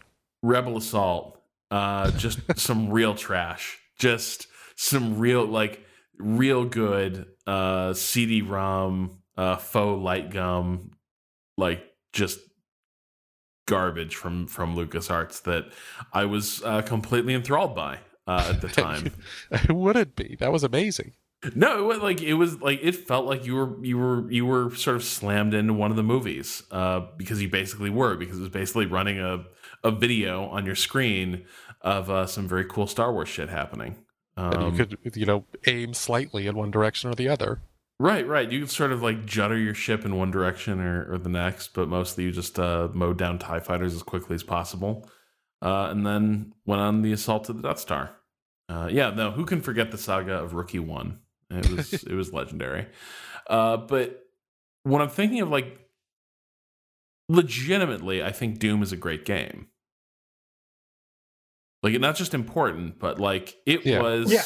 It, it is a great. It, it was. It is a great game. We had so much fun. I mean, and it was scary. Like I remember like looking back on it now, I'm kind of amazed that it ever felt that scary, but like that game was oppressive and dark and terrifying to me uh, at the time. Like the cy- the cyber demon uh, encounter is still one of the most traumatic gaming experiences I've ever had. just you know, you hear the the demon breathing Oh and finally God. come around the corner, and it just snarls and bites you. Like, yeah, yeah. Uh, I mean, th- this year also has my favorites in a lot of other genres. Uh, if they're genres that I might even like more than first-person shooters sometimes. such Uh, as Gabri- Gabriel Knight is my favorite it's adventure a game. great fucking game. uh, that's that's just that's pretty well set in stone. Um, Gunstar Heroes might be my favorite platformer. Um, just such a really neat idea and implementation of those ideas uh, with mixing different weapon types. Um, I don't, I probably don't like platformers more than I like first-person shooters, but I don't know that Doom is absolutely my favorite first-person shooter. So you know, there's there's a lot of things Yeah. that are potentially going on here. I mentioned Shining Force 2, possibly my favorite Japanese tactics game. Um, Phantasy Star 4, arguably my favorite JRPG, pretty close to Chrono Trigger. You know, you, lots of lots of really great stuff here. But you know, if I'm putting on a historian hat at any level, it's got to be Doom, and at a personal level, it's it's it's fairly well Doom. Troy, do you have anything here that you want to? No, nothing really compares to Doom. I mean, it's it's going to be Doom as the as probably the, the game I had the most fun with in 1993. Uh, you know, early spring, you know, right before you know term ends, I leave all my friends. You know, we all go to the computer lab and we put Doom on the computers, and we just shoot the face. Whoever's coming down the elevator, you're getting shot in the face. I mean, that's just how it's going to work. You're going to spawn into that room, you're going to get shot because uh, we camped. We were we were not a lot that of fun was, to play with.